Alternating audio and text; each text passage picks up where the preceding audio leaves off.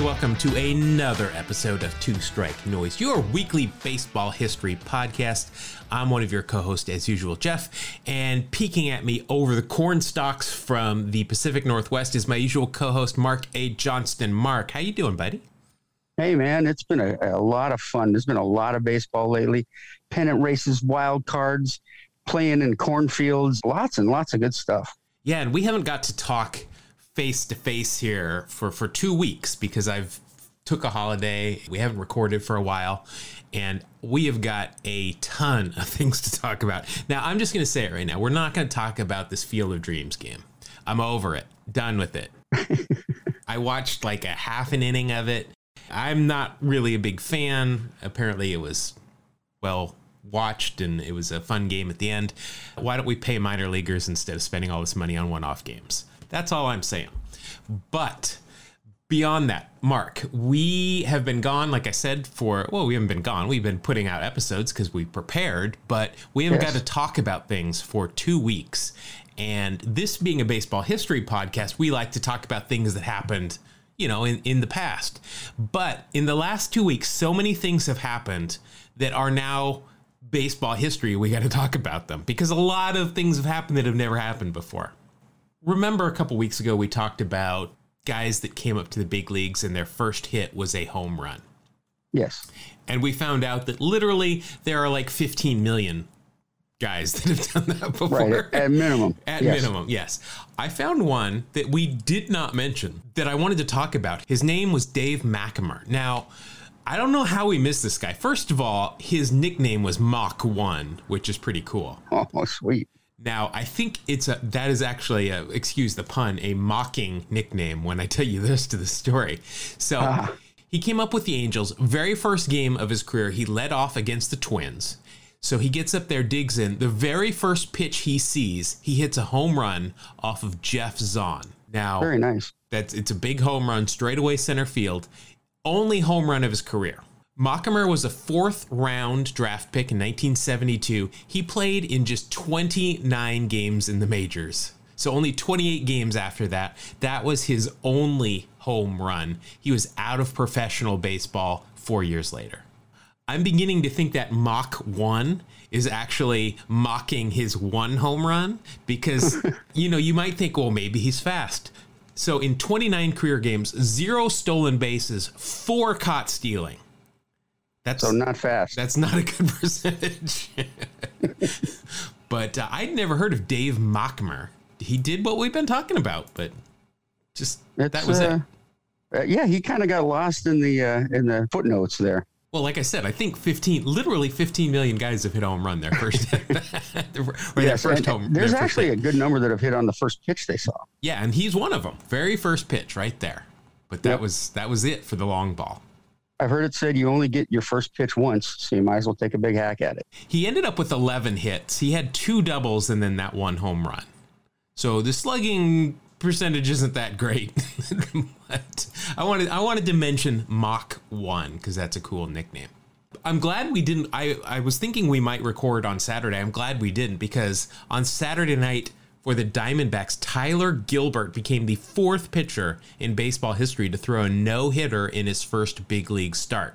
Yes, that was amazing. I, I got to watch part of it. Yeah, we almost had another one today.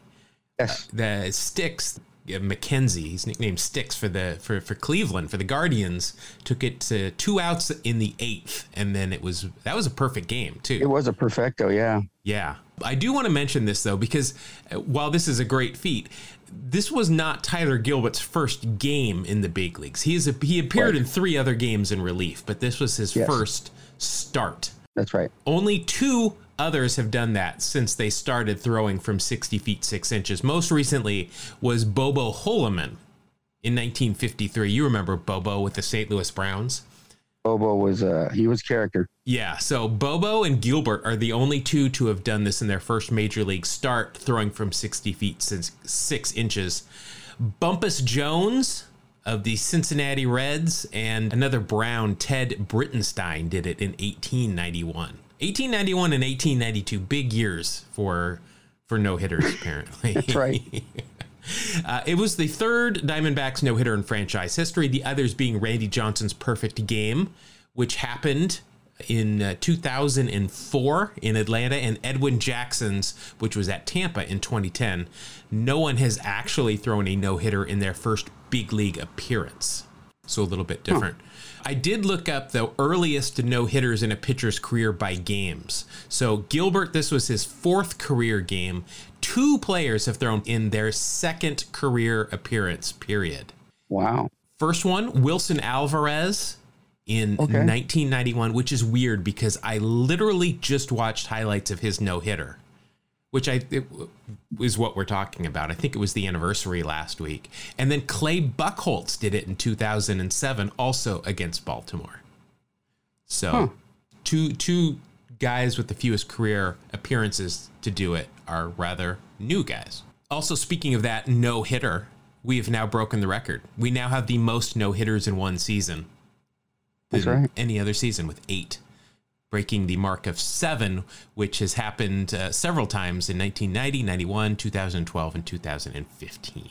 All right, one more, another very exciting thing that we'll be talking about in the future, but let's talk about it now because it happened last week. Brewers right hander Corbin Burnes tied a major league record by striking out 10 consecutive batters during a 10 to nothing victory over the Cubs, one strikeout for every run. That's how that works, right? Yeah, it's supposed to be. Yeah. So he shares the record with Phillies pitcher Aaron Nola, who accomplished this in June. So that's kind of strange that it's only happened a couple of times, two of which have been this year. The other time was when Hall of Famer Tom Seaver did it in 1970. Um, so a week or so ago, the Yankees and the Royals played a really weird game. The final in 11 innings was the Yankees 8, the Royals 6. The reason I want to talk about this is because the Yankees tallied four blown saves in this game. That's amazing. Yeah, the the Yankees went into the seventh with a one to nothing win, and then blew a save for each inning until they finally nailed it down in the eleventh. So that's terrible. that is some that hurts when you look at blown save, blown save, blown save, blown save. Man. I guess. I mean, you can only get one save per game, but you can get plenty of blown oh, saves. Oh yeah, yeah. But I mean, if it's going to happen to anybody, I mean, unfortunately, the Yankees won the game. But and to our Yankee fan listeners, fortunately, the Yankees won. oh, fortunately, totally fortunately. Uh, we do have somebody that wants to take us to court here. It's never a Uh-oh. good time. Now, I've been corresponding with uh, one with one of our listeners, Gerald Saves Florida on Instagram. He informed me that Luis Salazar, who we pulled a card a week or two ago in in uh, Wax Packs Heroes, and I said that he was the current manager of the Florida Fire Frogs. But the Fire Frogs was actually one of those teams that was wiped off of the minor league map by uh, his lordship Manfred the wonderful. Yes. Uh, so uh, he wanted to take me to court, but I, I asked him this: Is there a is, is, there a new manager? Was he technically fired from the Fire Frogs? I, I don't know. I, what, what, are your What are your thoughts here? Nah, that's a tough one. I mean, he could go either way there. Uh, let's do this. I'm going to go ahead and I'm going to find myself 33 cents, which is the number of career triples that Luis Salazar hit in his 13 year big league career. That makes sense. Yeah. Okay. 33 cents. Done. Florida Fire Frogs, unfortunately, uh, RIP. All right, well, let's get into something a little bit more uplifting, shall we? It's time for the Lars Nootbaar update. Now, this is great. I love our listeners, Mark. So, I've been on holiday. I've kind of taken a break from social media. I've kind of unplugged. I, I, did watch the A's every night still. I managed to squeeze in a game and a little bit of uh, another game here and there. Last week, I was uh, not checking social media or anything. And then about one or two in the morning, I'm kicking back with some friends, still having some adult beverages. And I said, I'm just going to check Twitter real quick. Like 10 or so direct messages to us from listeners because something magical happened that night. I love it. A one two Nootbaar and he crushes one out to deep right at the wall. Gone. Pinch hit. Two run bomb. Lars Nootbaar. I can hear it all over in St. Louis. New with his first career home run. Now, I don't want to take anything away from Lars Nootbaar. He's, you know, no doubt a lifetime of perseverance, practice, guts, fortitude, and hard work got him that first career home run. But I like to think that we had a little bit to do with it. I, I think so too. I mean, I, we offer encouragement on a weekly basis, and if that doesn't get to you in some manner, you know, through good vibes or whatever. Anyway, uh, yeah, I think we had something to do with it. I, I don't think there's any question. We're the biggest fans. Yeah. Well, now it doesn't end there. Fast forward 24 What? hours. 24 hours after his first home run, which was a pinch hit home run, coming off the bench cold and immediately turn it up to 11. Next night, called upon to pinch hit again, this time in Kansas City. Nootbaar, a drive, right center. He's done it again. Wow. Noot. They're saying it in Kansas City. His second home run in the bigs. Back to back days. Six, nothing. St. Louis. Noot. Even the announcers are into the new. He'll never be booed on the road. No, he can't be. He can't be. But Lars Nootbaar is on a tear. These back-to-back pinch hit home runs then earned him an actual start, believe it or not, where he did go one for four. He struck out twice, but our boy Lars is turning it on. He's Yep. now got his uh, his season average up to 229, but more importantly, his on base percentage is at an acceptable 300, and his slugging percentage is up to 457. Wow, that's outstanding. See, folks, you, where did you hear about about Lars Nootbaar first? Right here, right? Unless you're smarter than us, which kind of happens sometimes. that- but anyway, that happens quite a bit. But how about our listeners though, letting us know, like outstanding. real time too? That's awesome. That's just awesome. I love it. yeah, thanks a lot, everybody. That's awesome, and it's fun to see him have some success. And uh, it's such a fun name that uh, I love to just say Lars. But, uh, there you go. Lars Nootbaar's got his first two major league home runs back to back. All right, let's get into some debuts. This show is debuting on August 17th. Got a couple of debuts that we want to talk about. Today in 1951, Frank Thomas made his debut. Yes, the other Frank Thomas. Not the big hurt, but the big donkey Frank Thomas. You know, I get this Frank Thomas and Frank Howard confused a lot. Frank How- Frank Howard was the I mean just a monster. Yes. Just huge. Frank Thomas, the big donkey, was pretty big, 6'3, only 200 pounds, but he did play for 16 years in the big leagues and put up some pretty decent power numbers. Ended up with 286 career home runs, a slash line of 266, 324, 54, and a 107 OPS plus. Couple of seasons he received MVP votes and was a three-time All-Star. Spent most of his career with the Pittsburgh Pirates. I, I like to point out these guys like Frank Thomas who had good careers but kind of you know overlooked these days. Not somebody that everybody's heard of, especially when you're named Frank Thomas and Right. you're on you know pumping GNC supplements all the time. You know that's what people think about. But Well, 300, nearly 300 career home runs is nothing to shake a stick at. No, it is not. So uh, Frank Thomas on this day, and then this one, we've talked about this guy a couple of times on the podcast. August seventeenth, nineteen eighty-seven. Tom Glavine makes his debut in the big leagues. Yeah, he he he was pretty good too. Yeah. so we've talked about Glavine's numbers a lot. Uh, so let's focus a little bit on some of the stuff that we like to focus on this show. August 5th, 2007, Glavine wins his 300th game, becoming the 23rd pitcher to win 300 games at the time. And only the fifth left handed pitcher to do so, joining Eddie Plank, Lefty Grove, Warren Spahn, and Steve Carlton. Randy Johnson, of course, would join the 300 club a couple of years later. Tom Glavine was a durable, durable pitcher.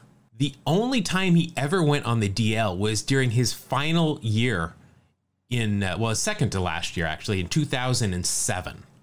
But be- Really? yeah, beyond that, I mean, look at these games. The only year he ever started, well, let's see, 25 was his lowest number of games started, other than the final year when he only pitched in 13 games. 90% or more of his seasons, he pitched in 30 or more. Uh, I take that back. His his rookie year, he only appeared in nine games, but he started all nine of them. For a career, he appeared in 682 games. Games started 682. Pretty impressive. Wow. Never once came out of the pen. No. Tom Glavine was drafted by the LA Kings in the 1984 entry draft. We've talked about his prowess on the ice. Uh, that was in the fourth round, 69th overall, which was two rounds ahead of Brett Hull and five rounds ahead of Lucky Luke Robitaille. Crazy. So that is how highly. I, am pretty sure Robitaille's in the Hall of Fame too. It, if he if he is, that's two hockey Hall of Famers that he was drafted ahead of. I'm not sure on Lucky Luke. I should have looked that up, but um, must just be a heck of an athlete. That's all there is to it. Yeah, yeah. He I, th- I believe he lettered also in basketball in high school, and uh, I'm not sure if he played football or not, but uh, just a great athlete. And of course, the thing that I think we probably like him for the most here. Chicks dig the long ball Hey, have you guys seen Mark? I've seen Mark. uh, what? Absolutely, in my word, the greatest baseball commercial of all time. The chicks dig the long ball Nike campaign. Yeah, just classic. Great and great and stuff. We did a whole segment on that way way back. This is show 130. I think we were in the tens when we did that. Uh, speaking of Glavine and his hitting prowess, four Silver Slugger awards during his career. Not bad. Yeah, not bad with the not bad with the stick. Chicks really do dig the long ball. Although, of course, uh, Glavine ended up with only one home run in his career in 1995. But a really a good hitter, a 186 career average. I always just add 100 points on batting average to a pitcher, which that would be 286, which is really, especially in today's day and age, that's like going to put you in line for like 10th in the batting title. 1996, he hit 289 and that was in 96 plate appearances, so not so bad. Yeah, a 675 OPS that year.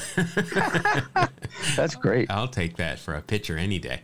Last thing I wanted to talk about Glavine. In 2008, he released a charity wine called Cabernet Glavignon to raise funds for Cure Childhood Cancer, an organization founded to help conquer childhood cancer through research, education, and support of patients and families. And Tom has done a ton of charity work throughout his career, his life, his post career life, all that kind of stuff. So, Tom Glavine, one of the absolute greats. I was lucky enough to get to sit right behind Javy Lopez for a ton of his games, and uh, I'm uh, I was excited to get to talk about that. That's awesome. All right, let's head into trivia, my friend. This one was, I thought this was going to be pretty tough. We got a couple of answers uh, that were correct, and I'm going to be honest, I've kind of lost them because I had to catch up on all my DMs, and there were quite a few oh, while we were gone. Uh, my question was, though, Johnny Cueto swiped his first career stolen base a couple weeks ago at age 35 years, 158 days old. Amazingly, that was not the oldest guy to ever swipe his first career stolen base. Who was it? Now, you had two weeks to think about this, though I'm guessing this is the first time you've thought about it since we last talked. Do you have any sort of answer for me? You're starting to know me too well. Uh, no, I don't have any sort of answer. I just, it's, I'm thinking it's going to be someone maybe where you know we're not super familiar with. Well, you would be wrong there. We're familiar with him, but it's not somebody you would ever, ever, ever ever think of. The oldest player in the wildcard era to swipe a stolen base after 35 years, 158 days was none other than El Duque Orlando Hernandez. Wait, no way. Yeah. Well, now I, I wouldn't have got that. No, I know, right? So they say he was 40 years old and 313 days when this happened. But if you remember, El Duque was one of those guys that had the uh, kind of wonky birth certificate. So he was kind of like Satchel Paige. You never really knew how old he was. Right. So he could have been, and I'm not thinking he would have been younger. I'm thinking he might have been older than that. But he stole third on August 20th, 2006 for the Mets, his first career base. Then get this, he liked it so much, he thought it was so much fun. The next year, he stole two bases at age 41. oh, that's awesome. Yeah, so he ended up with three career stolen bases. Nobody ever gunned him out. No, no caught stealings. So Perfect. Mach 1 is a little bit jealous of, of El Duque here with the stolen bases. Again, I know we got several people that sent us the right answer. I, I've just lost it. I, I, I get too many DMs while I was gone. But we'll have a moment of silence here again, and you can uh, say your name if you got that right. So, uh, congratulations to. Good job, guys. Very proud. It wasn't me, I can tell you that. All right, trivia question for next week. Who is the only player to hit exactly two career home runs? One in the first at bat of their career, and the other at the last, the final at bat of their big league career. So this goes right along with Mach 1 and the question that we asked several weeks ago. So now we need we need a player two career home runs. Their first one was at their very first at bat and their last one was their very last career at bat. That's good. Whoever it was, that's impressive. Depends if I mean if they had a long career and they did that then Well, I mean, I'm just saying, you know, nothing holds up a, a nice set of books like a good pair of bookends. I have no idea what that means. He's got, he could put both balls. He could put them in a in a case on both right. ends, and they could. Yeah, absolutely. All right, so that's going to wrap up our BP segment. Let's let the grounds crew come out. Uh, they're a little rusty because it's been a couple of weeks, but they're going to come out, do their thing, and I've got a very fun topic to talk about today. This is a guy, Mark, that I I know who he is if I see him. I could probably not have pulled his name out until somebody say, "Oh, that's," and then I would be like, "Oh, that's right." But this guy is quintessential two-strike noise material. I'm talking about none other than reliever Don Stanhouse. Now, Oh, this guy, this guy's a legend. he, he, he really is. Now, if that name doesn't mean anything to you, no shame here. I'm going to guess if you toyed with baseball history from the 70s and 80s, you probably know who this is by sight, like I said. He's been described as having a Harpo Marx like hairstyle, which was a shocking shade of orange. It was uh, kind of resembled a chia pet wearing a baseball hat, kind of like Oscar Gamble, but with orange hair, and kind of like a Yosemite Sam like orange mustache. That's a perfect description. It, throw a little bit of carrot top in there. like Yes, any that- that too. any famous ginger person you can think of, just throw them in there, but just add a ton of hair. Despite now what you might think of uh, Don Stanhouse's looks, he was a ladies' man.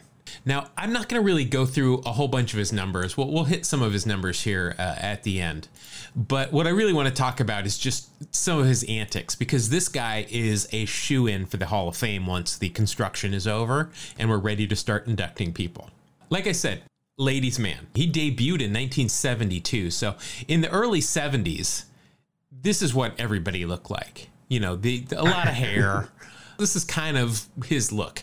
This is a quote from him. He said, quote, I'm not the prettiest guy in the world, but I'm no Igor either. I'm pretty on the inside. When they took x-rays of my head, they found flowers. Which I'm not sure that's a good thing, but uh, yeah. So Stanhouse picked up his first career save in the big leagues in 1973. He was so excited about his first save that on the team's flight out of town that night, and, and this is in 1973, remember. So MLB teams weren't flying private; they were flying commercial with with just normal people. Here come the Baltimore Orioles onto the, uh, or I, I guess at this point it would be the Texas Rangers. He was on onto the flight. Back to this flight, Stanhouse marched up and down the aisles, autographing fellow passengers' napkins, despite the fact that they were not asking for an autograph, nor did most of them have any idea who he was. Of course. Nice to meet you, Don Stanhouse. Here you go. Here's, here's my autograph. You enjoy.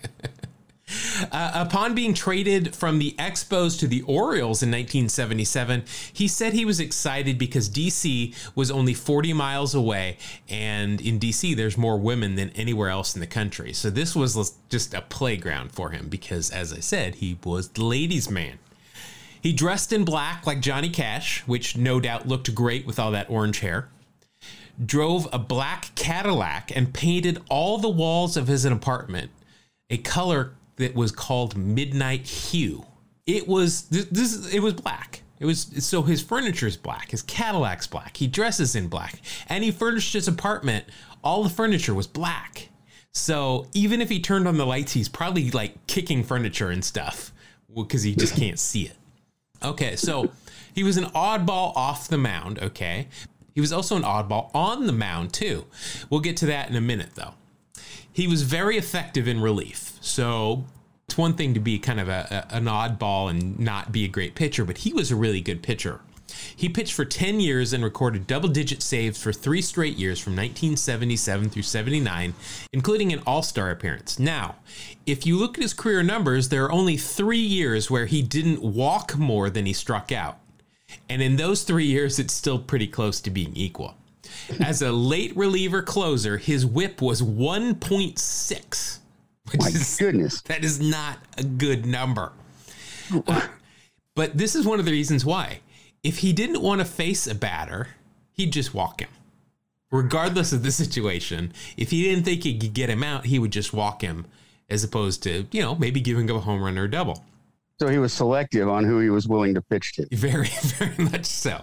Now, whether or not he was told to walk him, he would he would just walk him. This led to one of his unique nicknames given to him by Orioles manager Earl Weaver. Earl Weaver called him Full Pack. Now, we've talked about Earl Weaver and his propensity to light up in the dugout. Well, he called him Full Pack because that's how many cigarettes he would usually go through in any given inning that Stanhouse was on the man.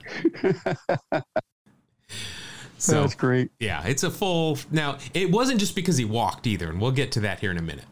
Uh, to say that Stanhouse was a deliberate worker would be kind. Pace of play, not a concern. This is a quote from him. Quote, I'd go into the stretch and I'd drop my head. Kind of like I'd fallen asleep. Eventually, the hitter would step out of the box and the umpire would yell at me to wake up. End quote. His goal, he said, was to fatigue the on deck hitter. So he is Okay. not a fast worker here. Not not a score uh, scorekeeper's dream. Uh, the slow delivery eventually led to one of Stanhouse's defining moments. So just think about this Yankee Stadium, he's there. Reggie Jackson is at the plate. Now, here is how he remembers this scene. Quote Reggie's up, a light drizzle falling, one out to go in the ninth. We were killing them. I was taking my time, and the fans were booing me unmercifully. So I stepped off the mound, and they booed louder. In an earlier game, Stanhouse and his teammates had joked about falling asleep between his pitches. Now they were calling out to him from the dugout, The sleeper, the sleeper. and in the ninth inning at Yankee Stadium, he decided to have a little fun. So he walked back onto the mound, kicked the dirt a little. Suddenly, he drops his head straight down as if he's fallen asleep. Reggie calls time. Then Stanhouse says, quote, he stepped out of the box, he cussed me out, stepped back in. I did the same thing again, end quote. This time, the umpire ordered Stanhouse to hurry up. Stanhouse responded that he was just taking a nap, but he would hurry up if the umpire really wanted to leave soon. So, so Jackson again digs into the box, gets into a stance. Quote, and again, I dropped my head right back down.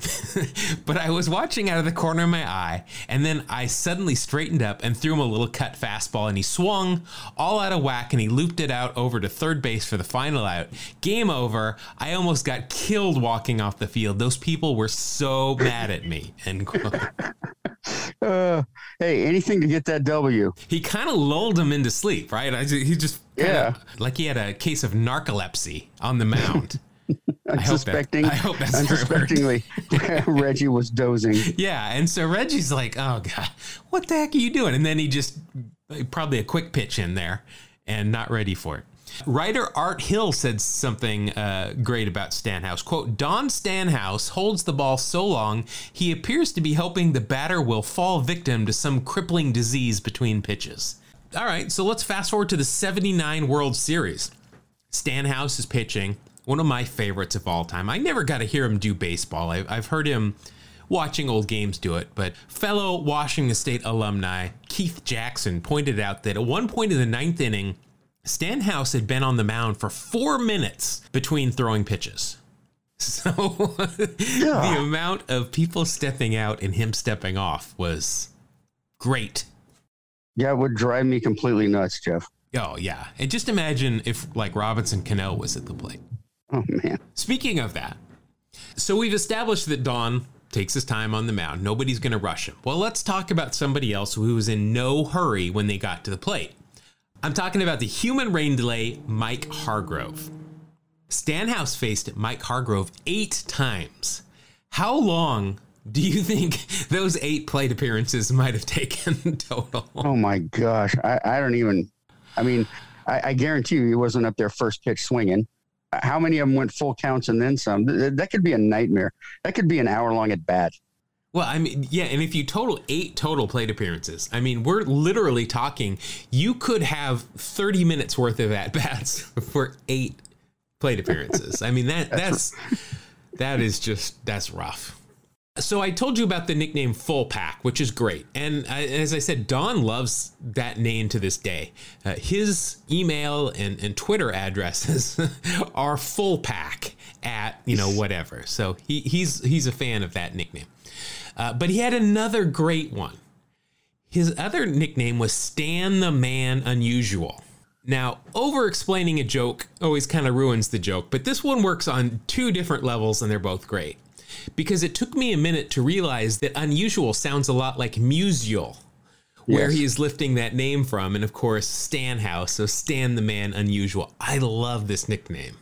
I. I like it better than full pack, but it doesn't. It's full pack's a great short one for putting on social media or something.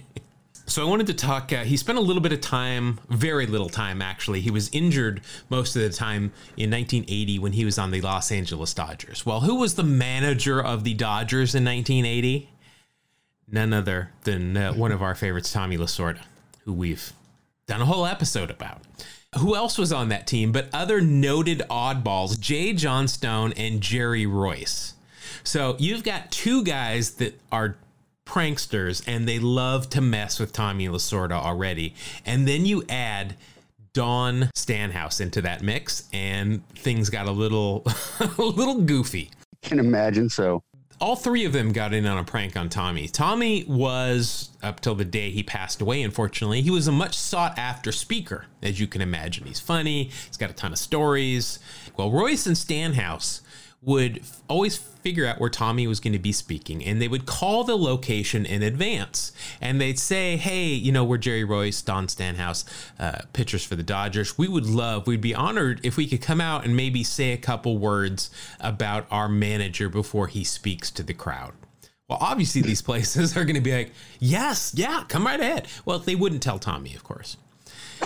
What they would do then is they would get a script that Tommy would write. He would get it from the Dodgers PR, who would have a copy of it. And then they would show up at the speech and they would take turns reading Tommy's speech before he could read it. And they would tell all of his jokes and all of his stories before. Tommy obviously was not a fan of this prank, but nonetheless, that had to be good comedy as well. that's fantastic. So Don Stanhouse, there you go. This was one of those things where I was just going to do. I, I'd read about that last prank. I was just going to do this, throw this in for tales from the dugout, or maybe even just during BP.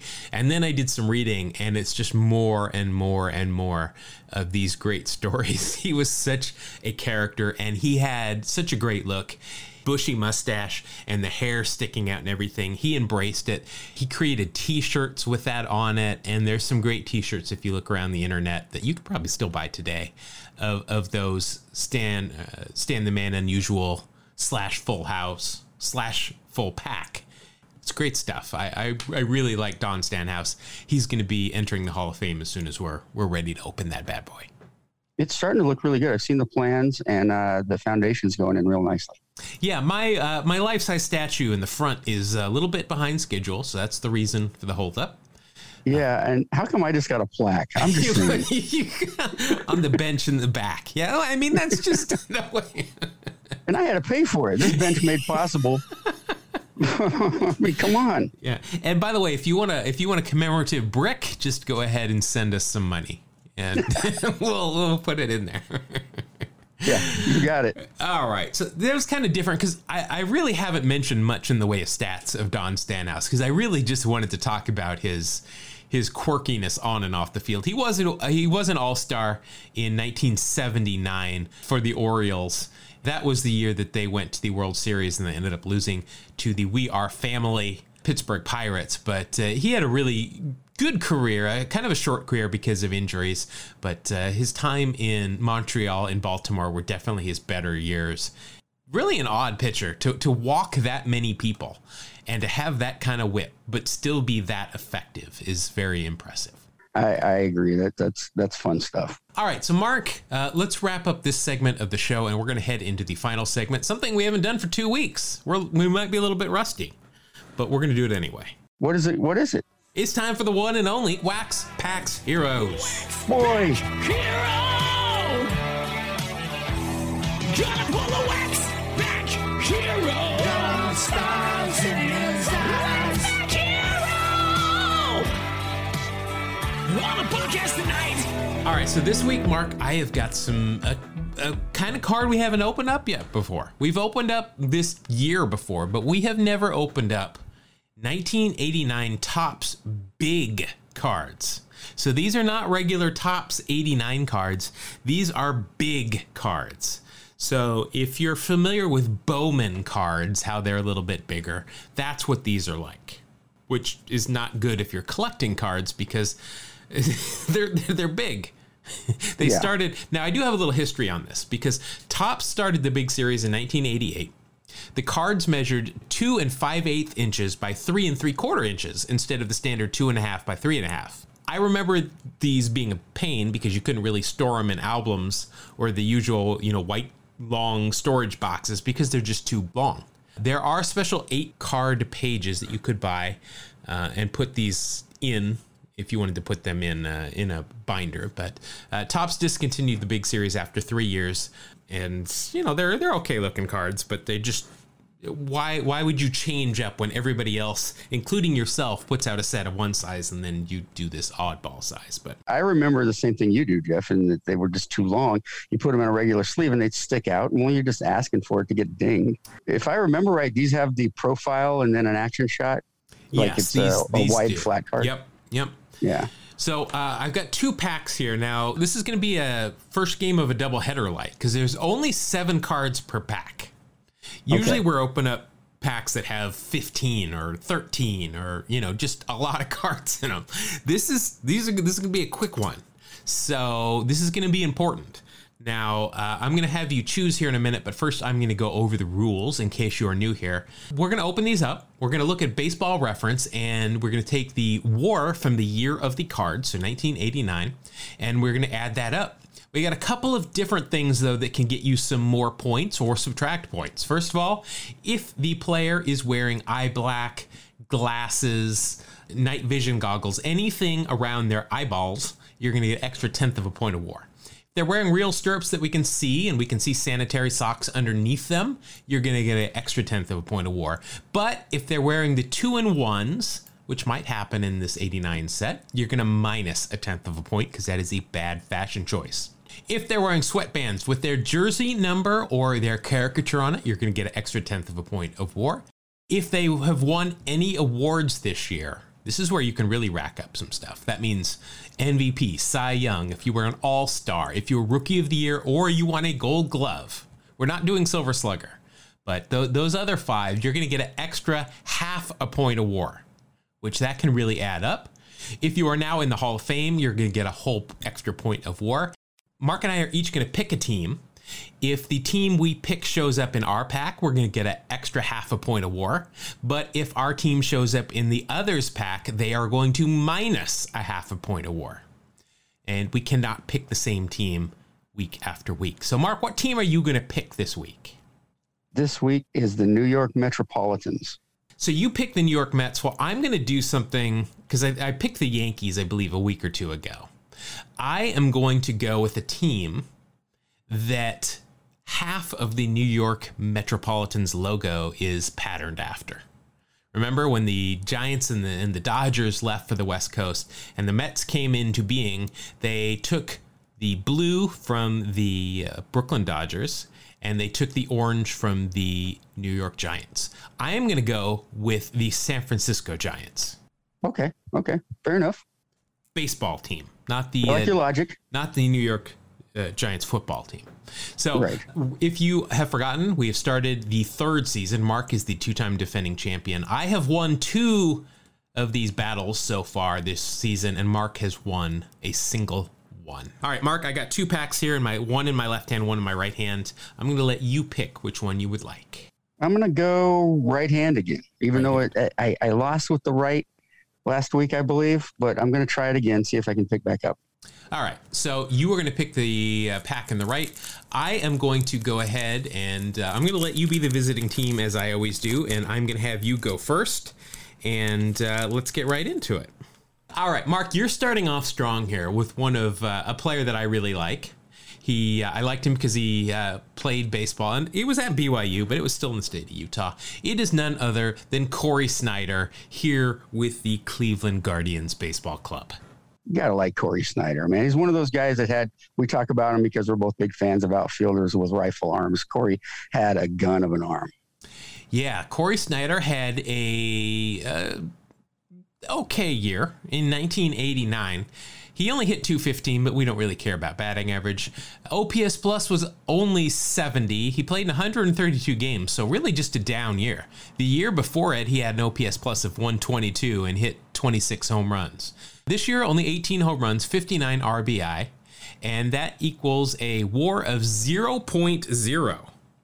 Ouch. So, so he was exactly average. Yes. Now, if we had uh, the mustache, The mustache rule, yeah, the if we- facial hair rule. yeah, if we still had the mustache rule in play, you would have scored a bit here because he always had a good mustache. Yes. Uh, but unfortunately, that rule is not in play this season. Uh, so there is uh, nothing there, and there is nothing else on this card that is going to get you anything. So you're going to start off with a big goose egg. Good start. I remember this. I remember the card. Cory Snyder was a member of the 1984 U.S. Olympic team. I do. That was a Topps uh, 85 card. Yeah, along with Don August, he was on that team. That's right. Uh, let's see. Also uh, served as a coach for the Rainiers in the 2010s. I didn't even know that. And also managed the China Trust Brothers team in the CPBL in Huh. 2017 and 2018. I didn't know that. They were my team, uh, especially last year. You know when they started up before the uh, before the majors did. That was my team because their mascot is an elephant. That's right. Okay, your next card is the brother of a Hall of Famer. I don't think you get any any points for that. We might want to institute that rule. I think he could, you know, he might it's maybe a Hall of Fame pitching coach. It is I've never heard this nickname before. Mad Canine. It is Mike Maddux, brother of Greg Maddux. Uh, yes. Mike, Mike was a, a pretty good pitch, pitcher in his own right, though. Yeah, he pitched for 15 years in the big leagues. I've never heard Mad Canine. Obviously, that's a play on his brother's nickname. A lot different numbers than uh, his brother. Was mainly a starter in the big, or no, I'm sorry, was mainly a reliever in the big leagues. Finished his 15 year career with a 39 and 37 mark, a 405 ERA. That equates to a 102 ERA plus. So really right about an average pitcher for 15 years. In 1989, uh, let's see, he ended up with a WAR of minus 0.6. Great. So I am rolling. that was a one and three mark with a 5.15 ERA. And uh, yeah, not a strong start. Not a strong start for you. Uh, again, if the mustache rule was in place, you would score here. He does have real stirrups on though, so that'll help you. Uh, it'll only be a minus 0.5 for you, but you're you're going in the wrong direction here. Yeah, that's that's for sure. Uh, uh, Maddux, I think he's probably uh, equaled the number of years now as a pitcher or as a pitching coach as he did as a pitcher. All right, so you're at minus 0.5. I like it. All right, next you have got wow. If, if you would have picked the uh, Cleveland Guardians, you would be having a good good pack so far. It is none other than Carmen Castillo. Carmen Castillo. Carmen Castillo, yeah. This is uh, not to be confused with Carmelo Castillo, although Right. his middle name is Carmelo. so, Okay. uh, Carmelo Castillo played for 10 years in the big leagues from 1982 through 1991, seven of which was with the Guardians, three with the Twins to end his career. And uh, actually, 1989 was his first year in Minnesota. He appeared in 94 games, hit 257, 305, and 454 for a 106 OPS plus. So this might be your best guy yet. Who would have thought? Well, uh, let me let's hold on there because his WAR was actually a minus 0.5. I'm, I'm going for setting a record here. And unfortunately, there's nothing. Again, a mustache. We picked the wrong season to, to do away with the mustache rule. But a minus 0.5, which will take you to a full minus 0.1, you could actually end up our very first uh, minus total. Now, one of Well, the when great you're pulling to get to zero, you know, that's a rough day. yeah. Now, one of the great things about these cards is they've got little cartoons on the back that tells us things about them. Oh, nice. Carmen hit 333 in the Dominican Republic League in 1981, and he belted a grand slam versus the Rangers in 1984. Wow. Well, good for Carmen. All right, your next guy is a member of the Kansas City Royals. He was a catcher for a long time, Mike Macfarlane. Ah, I always liked Mike Macfarlane. Mike Macfarlane, uh, I remember him. He ended up his career in Oakland. Didn't play a whole lot, Yes. backup catcher, but I remember him in A's uniform. Spent most of his career in Kansas City, 13 years in the big leagues, 11 years with Kansas City. In uh, 1989, this was his third year in the big leagues. He appeared in 69 games, only hit 223, an OPS plus of 59. So I'm afraid this is probably not going to help you a whole lot. He does have real stirrups that I can see, though. And uh, Well, that a is a war of minus 0.2, so that'll actually only be a minus 0.1. But I like the way you're headed. Yeah, this is grand. Mike Macfarlane is from my neck of the woods. He's from Stockton, California, not too far Nice. away from here. He was hit 97 times by pitches, which uh, at the time of his retirement ranked him in the top 100 in Major League Baseball history. Well, good for him. On base machine. All right, here's a guy that we have had before. Here he is with the San Francisco Giants. I'm very happy about that because that's a minus half a point of war right off the bat for you. it is one of our favorite leadoff batters, though, nicknamed Bugsy. It's Brett Butler. Oh, gotta love him. Yeah, Brett Butler. I think we had him just a week or so ago. In uh, 1989, his second year with the Giants, appeared in just about every game. Great, great numbers here. This slash line 283, 349, 354, 105 OPS plus, 31 stolen bases. And uh, I think you should. He even got some MVP votes this year. I'm thinking you should get some positive here. Yeah, positive 1.9 for you. All right. Now, the bad news is he's on the Giants, so I'm going to take away half a point of war. So that's 1.4. Oh, well, It gets It's you into the positive. a blackjack and the dealer showing an ace. Yeah, And you so- got to take even money. You're at least up to uh, you're at least up to 0.3 now. Brett Butler, of course, I liked him because he could run 558 career stolen bases. He was thrown out though 257 times. So He just ran and ran. That's not a great percentage. That's right around 66%. Led the league in caught stealing three times. Butler has a couple of records for bunting. He had uh, 29 bunt hits in 1992, and uh, actually 57% of the time he bunted, he got a hit. Pretty Wow. impressive. Yeah, he and was uh, great at that. he has the record for most career bunt hits with 188, wow. Very the impressive. last of the great bunters. All right, now here is a guy that. Oh, by the way, you're up to 0.3 now, so you're in. You're in. the So positive. Here is a guy that I don't think we've ever talked about, and this was the guy. This I traded for a baseball card of this guy. The very first trade I ever made when trading baseball cards.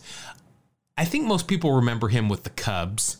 Here he is with the Atlanta Ball Club. It's Jody Davis.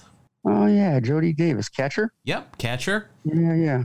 Uh, 10 years in the big leagues. Uh, 1989 was his second to last year. He only played 12 games in 1990. In Atlanta in 89, he was the backup catcher, appeared in 78 games, hit a whopping 169 and had a 40 OPS plus. so that's not boding well for you. Uh, minus 0.1 war. Uh, he does have real stirrups on, though. So it will only be minus 0.9. But what I'm excited about is that bumps you back down into the negative. Oh, These Topps bigs are really big loser cards so I- I- far. I see why they discontinued them after three years. yeah. Let's see, I think he went on to be a, a manager in the minor leagues as well. I think I remember watching him uh, actually manage uh, a bit. Had a good throwing arm. Finished second among among National League catchers in caught stealing percentage in 81. Also came in behind Gary Carter in the Gold Glove department in 1982 for catchers. Always had a, a good arm. In 1986, he had more than 100 assists as a catcher, joining Wow. Johnny Bench, Jim Sundberg, Gary Carter, and Tony Pena as the only catchers to have 100 or more assists in a season since the Second World War. Not sure why we're measuring that against world wars, but there it is. All right, so you're down to your final card. Now, Yeah. you are at a minus 0.6. Now, we have long talked about instituting a Seinfeld rule, Yes. but we didn't do it for this season.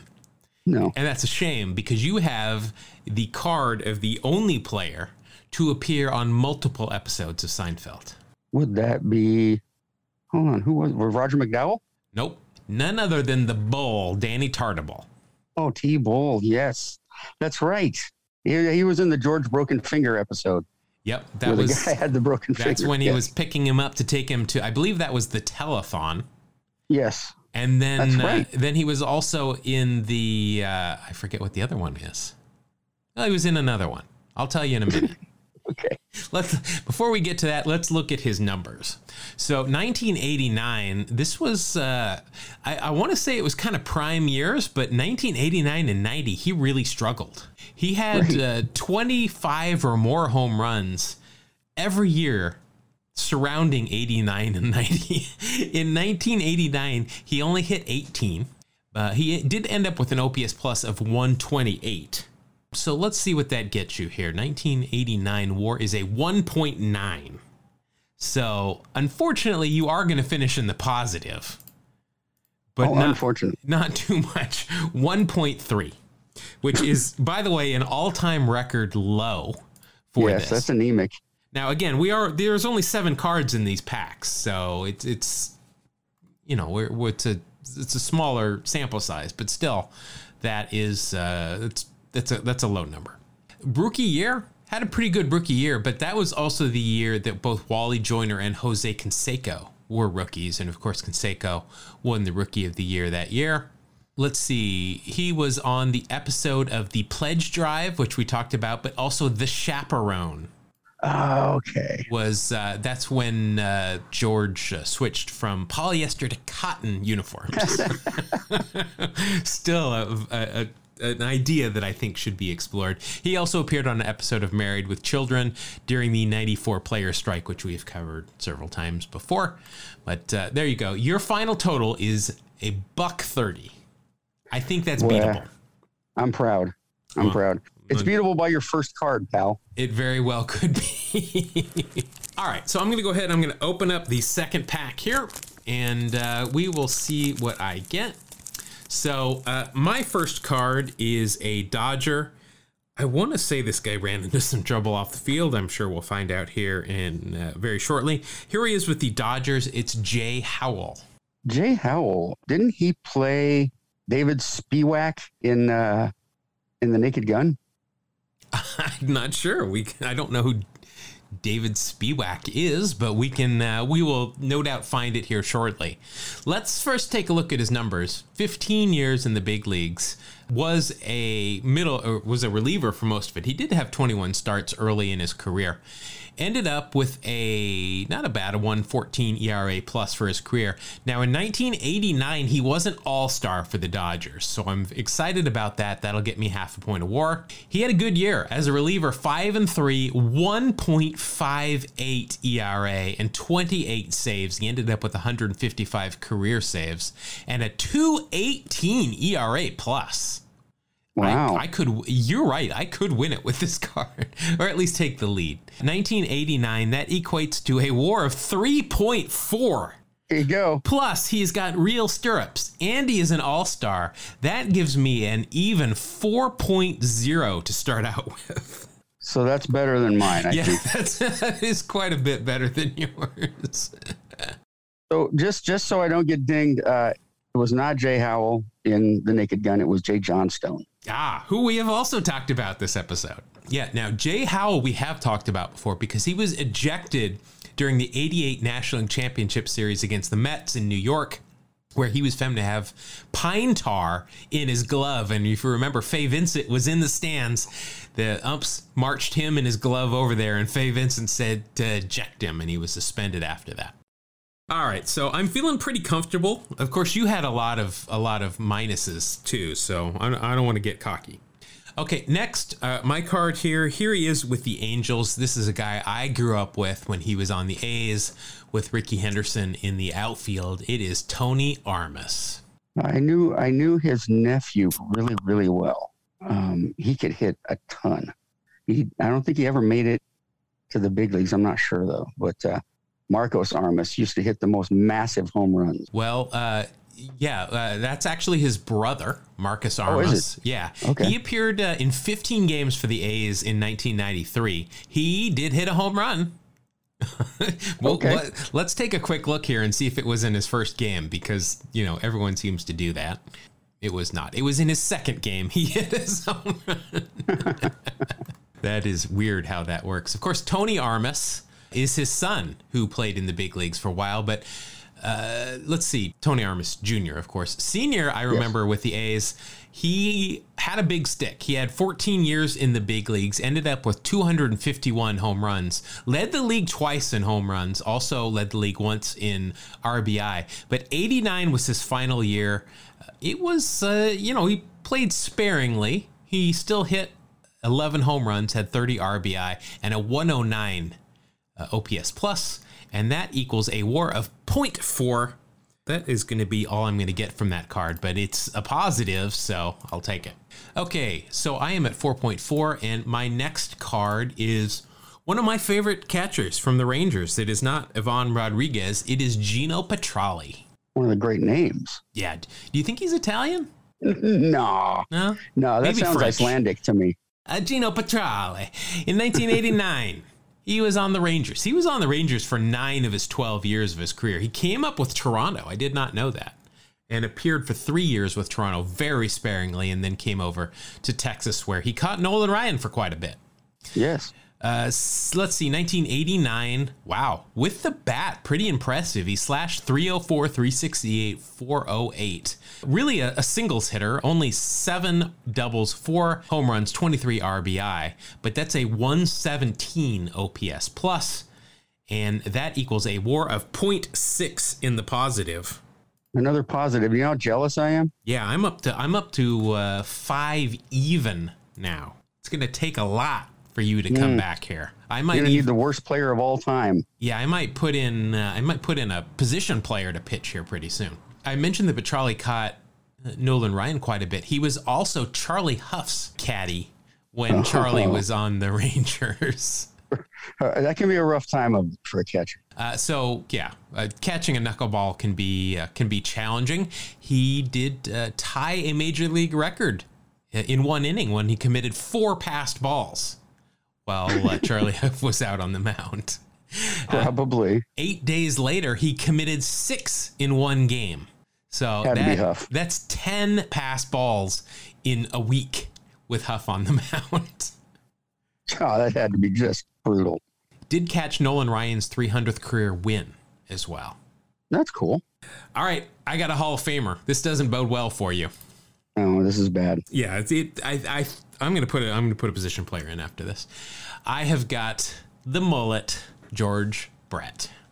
Oh man, one of the great hitters of all time. Yeah, now you're lucky here though because he had a string of being an all-star for 13 seasons in a row. This was the first year in his career after he became a regular that he did not make the all-star team.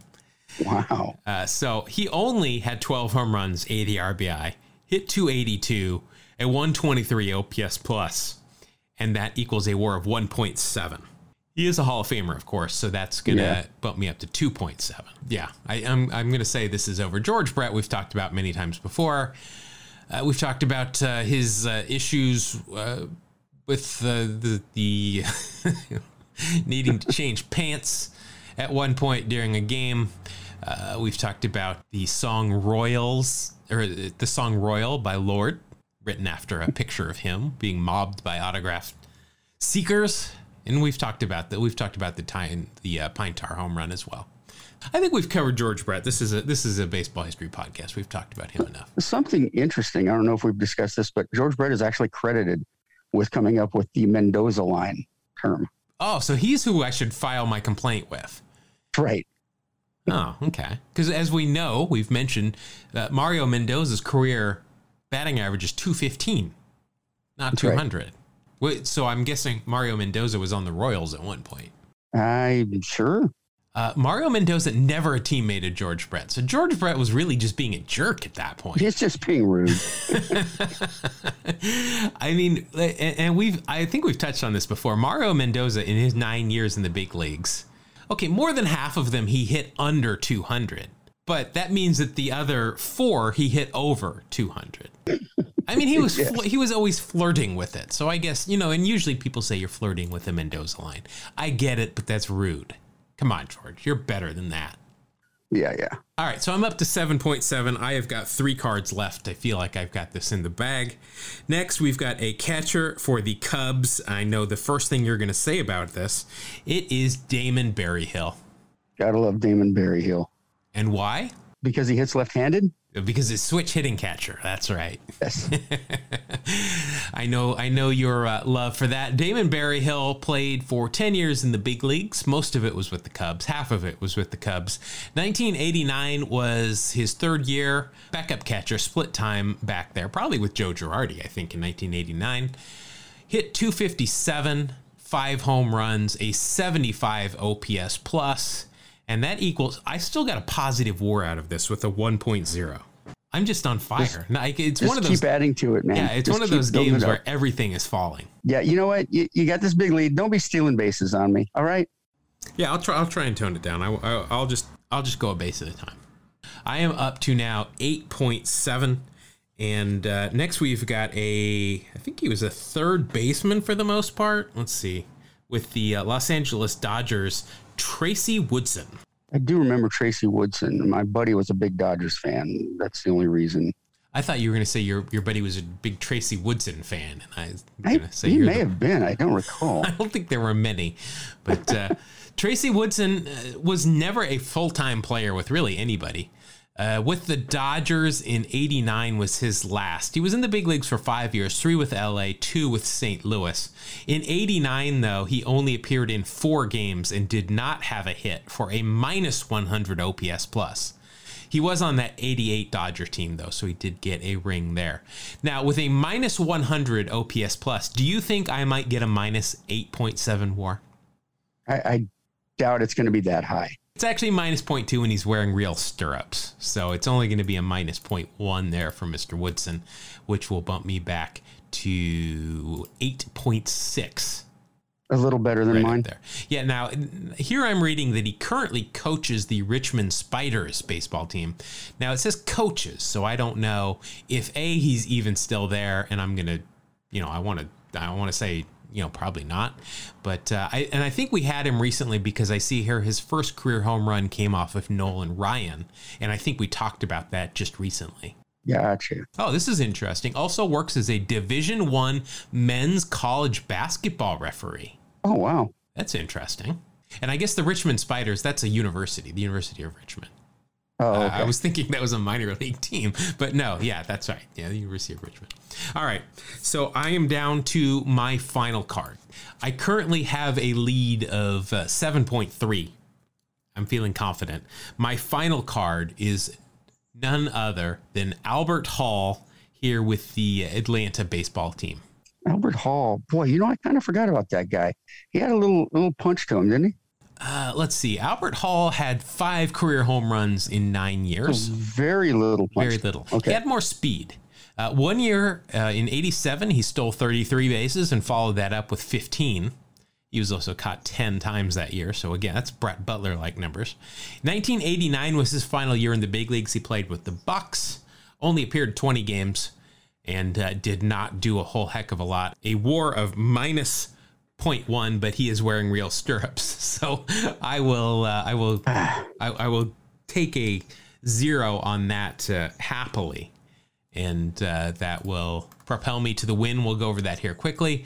Uh, I'm surprised his nickname was not Royal Albert Hall. Why is that not a thing? Yeah, that's a good point. Yeah, I, I'm guessing baseball players, a lot of them might not know about Royal Albert Hall. Wow, in the minors, I mentioned his speed. In the minors, in successive seasons, he stole 66, 100, 60, and 62. Wow. And, and then eventually 72 in AAA. So, yeah, a lot of stolen bases in the minors. All right, so let's take a look at the final scores. I came in with a rousing 8.6 compared to your 1.3. Now, let me crunch the numbers here. And uh, yes, I can see that I did, in fact, win this one very, very easily. And that'll bump my total up to three to your one. So I'm cruising early in the season, but we know that uh, you shouldn't really look at the standings until uh, you get past the All Star break. We're not ready to rebuild yet, but we're, we're not happy with the direction we're going.